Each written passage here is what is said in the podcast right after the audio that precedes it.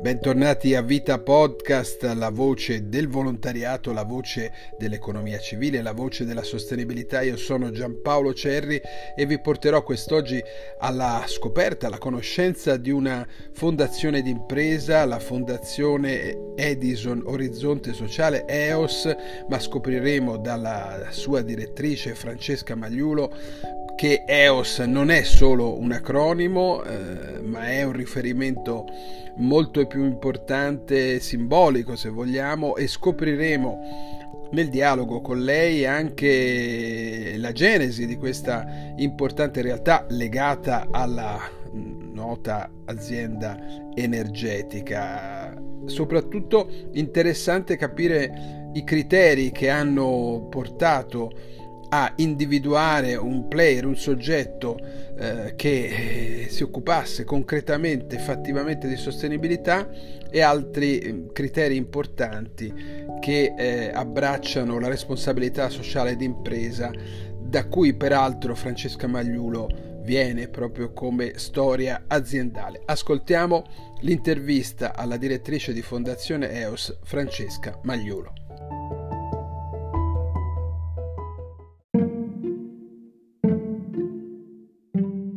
Allora, EOS non è un acronimo, ma è la divinità greca dell'aurora e ehm, perché abbiamo avuto questa visione molto romantica, proprio perché la fondazione è nata in pieno Covid, cioè la, l'idea della fondazione è nata nella prima fase del Covid a Milano, in un momento in cui chiunque, imprese prima, prima di tutto, eh, ci si chiedeva cosa possiamo fare di più, perché i divari sociali che è vero erano preesistenti, non è che si era inventati il Covid, si erano allargati a livelli inauditi e preoccupanti e ci siamo resi conto che era una riflessione già in atto da, da qualche anno come eh, rinforzare la famosa S dell'ISG, no?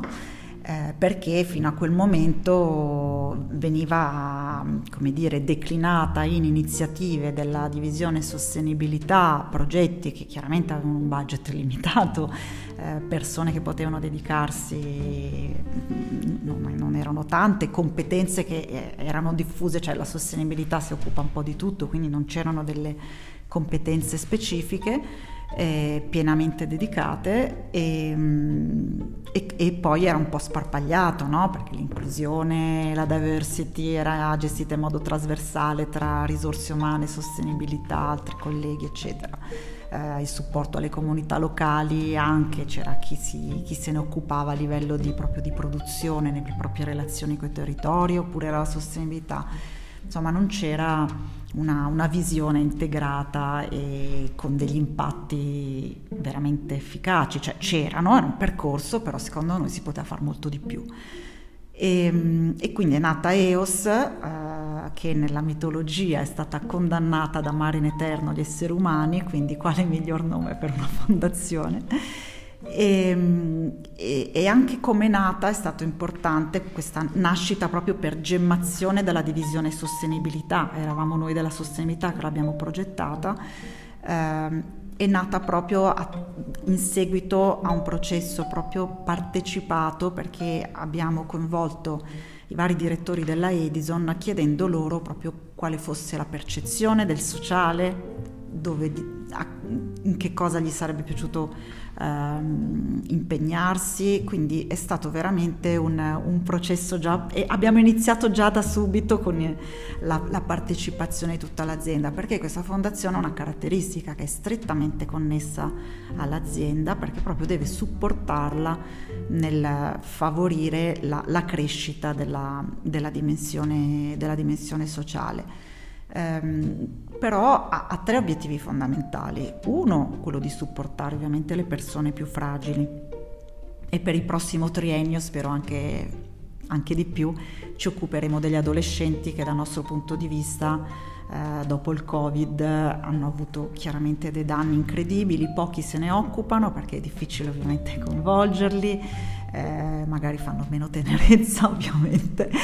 però in realtà quello che pensiamo sempre è che eh, sono in realtà è anche affascinante come età perché è un foglio bianco, hai mille opportunità, ma hanno veramente bisogno di un sostegno, di un supporto di persone eh, che invece che dirgli devi far così, li accompagnino nella scoperta di, di, quello che veramente vogliono esprimere e delle opportunità che vogliono, vogliono cogliere per questo orizzonte, no? il diritto all'orizzonte, a vedere qualcosa di diverso oltre ai percorsi precostituiti, soprattutto da, da, noi, da noi, adulti. E, mh, aveva quindi un obiettivo ovviamente supportare le persone più fragili, il secondo eh, noi ci siamo detti sì, però noi non siamo educatori, cioè non è il nostro mestiere, cosa possiamo fare noi a parte dare delle risorse fin- finanziarie? Siamo un'impresa con una, tra- una tradizione appunto di, di, imprenditorialità, project management, eh, eh, di un'attenzione alla sostenibilità economica importantissima e quindi abbiamo detto il secondo obiettivo è sostenere gli enti del terzo settore in un percorso di rinforzamento proprio della loro struttura, quindi lavorando sia sulle proprio le infrastrutture sia sulle competenze. Questa azienda fatta di più di 5.000 persone ha una serie di, di, di, di le persone di Edison hanno talenti, competenze, professionalità, anche al di là del lavoro, passioni personali che possono assolutamente mettere a disposizione di, di, questi progetti e lo stanno facendo, stiamo scoprendo tra l'altro un entusiasmo e una generosità incredibili. E, e poi la terza, e quindi il concetto è rendere sia i progetti sia stessi, le stesse organizzazioni sostenibili, ma nel vero senso della parola. Quindi sì, la parte sociale, lavorando però quello che noi stiamo cercando di fare aiutarli, essendo chiaramente in una, un po' un elemento super partes, quindi aiutarli a fare rete, a lavorare insieme, che è molto difficile, ce ne rendiamo conto. Um, coprogettare, appunto come dicevamo noi, che non è il coprogettare semplicemente l'iniziativa, ma gestirla, affrontare tutte le varie difficoltà e criticità insieme e eh, condividere le, comp- le competenze, il nostro rapporto con gli enti del terzo settore comunque di mutuo apprendimento. Dal punto di vista anche ambientale perché comunque mh, possiamo facilitare un rapporto con appunto i nostri colleghi che possono aiutarli ovviamente pro bono eccetera a fare ehm, a capire eh, inefficienza. Di solito sono le associazioni stesse che ci chiedono, ci aiutate a capire come possiamo ottimizzare, rendere più efficienti le nostre strutture. Poi a livello di volontariato prende vari, no? gli dà consigli, eccetera. Poi a livello proprio economico aiutarli invece a, uh, nella capacità di progettazione e ma in vista di un miglior accesso al finanziamento perché sappiamo bene uh, che in questo momento anche partecipare ai bandi spesso per organizzazioni meno strutturate è molto difficile. Eh, magari sono bravissimi a fare il loro lavoro ma ovviamente non hanno eh, la struttura adatta per partecipare a un certo tipo di, di, finanziamento e quindi noi che siamo alle spalle grandi dell'azienda possiamo, possiamo dargli la mano. Quindi questa è già una, una prima visione de, della sostenibilità declinata mm, nel, nel, nel, sociale, però è anche molto importante il terzo obiettivo della fondazione, che è quello della, del promuovere una trasformazione culturale delle persone di Edison che già in atto, qua devo dire in Edison c'è sempre stata una grande sensibilità sia al volontariato sia nei progetti sociali, però proprio venendo dalla sostenibilità ehm, ho sempre pensato che la, la, il sociale appunto non si tratta solo di sensibilizzare i nostri colleghi ai problemi del mondo, alle difficoltà certo. delle comunità in difficoltà, quello sì fa sempre bene per carità perché spesso poi non è cattiveria ma è semplicemente che uno non lo sa cioè non è che si può sapere tutto ma ehm, attraverso queste attività attraverso il coinvolgimento sia loro ci hanno aiutato a progettare la fondazione ma banalmente il modello 231 la parte legale quindi partecipano tanto proprio alla, alla noi siamo ancora non proprio start up ma insomma quasi. Fanno volontariato banalmente Don Gino Rigoldi ci aveva chiesto di aiutarlo a riverniciare la casa Trenno, sono arrivati avvoca- avvocati, ingegneri,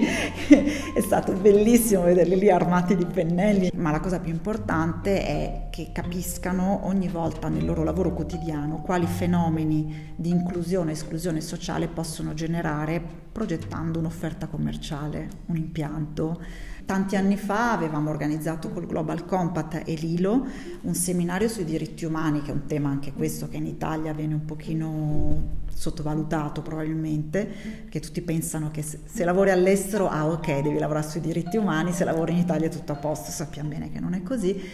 E, e avevamo invitato colleghi da tutte le aree di business e questa ehm,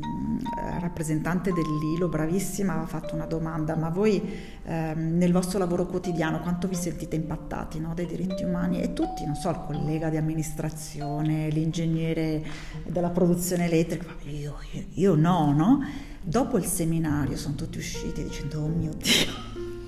avevano capito che ogni giorno questo è per solo per fare l'esempio di quello che mi piacerebbe fare a livello invece proprio um, generale, a livello del, nella dimensione sociale, no? In qualsiasi cosa, quando, quando tari il, limite di emissioni di una centrale, lo tari sui bambini o sugli adulti, quando ehm, sviluppi, decidi di, di, dare una spinta nel commerciale, nel marketing a tutti i canali digitali, chi è che stai escludendo? Tutta la, la classe che, no? che non ha accesso al digitale. Quando invece, come abbiamo fatto, era addirittura un target di sostenibilità, decidi di sviluppare tutti i negozi invece fisici sul territorio, tu stai aiutando le persone più anziane, chi non ha accesso a, a, ad avere un supporto. Poi per un'impresa, appunto, per carità, cioè non è un tabù, tu parti, hai diritto, c'è il tuo lavoro, parti da un'opportunità di business, ma la classica classico concetto del valore condiviso, magari ascolti i bisogni del territorio, crei valore per te e per il territorio, è sem- semplice semplice. E quindi questa è stata un po' la nostra, la, nostra, la nostra, visione, oltre a una grandissima importanza appunto per l'SDG 17 del coinvolgimento degli stakeholder, delle ecco, partnership. gli obiettivi. Gli obiettivi abbiamo vostra... ovviamente la riduzione delle diseguaglianze, le comunità sostenibili e la, l'SDG 17 cassette e l'istruzione di qualità.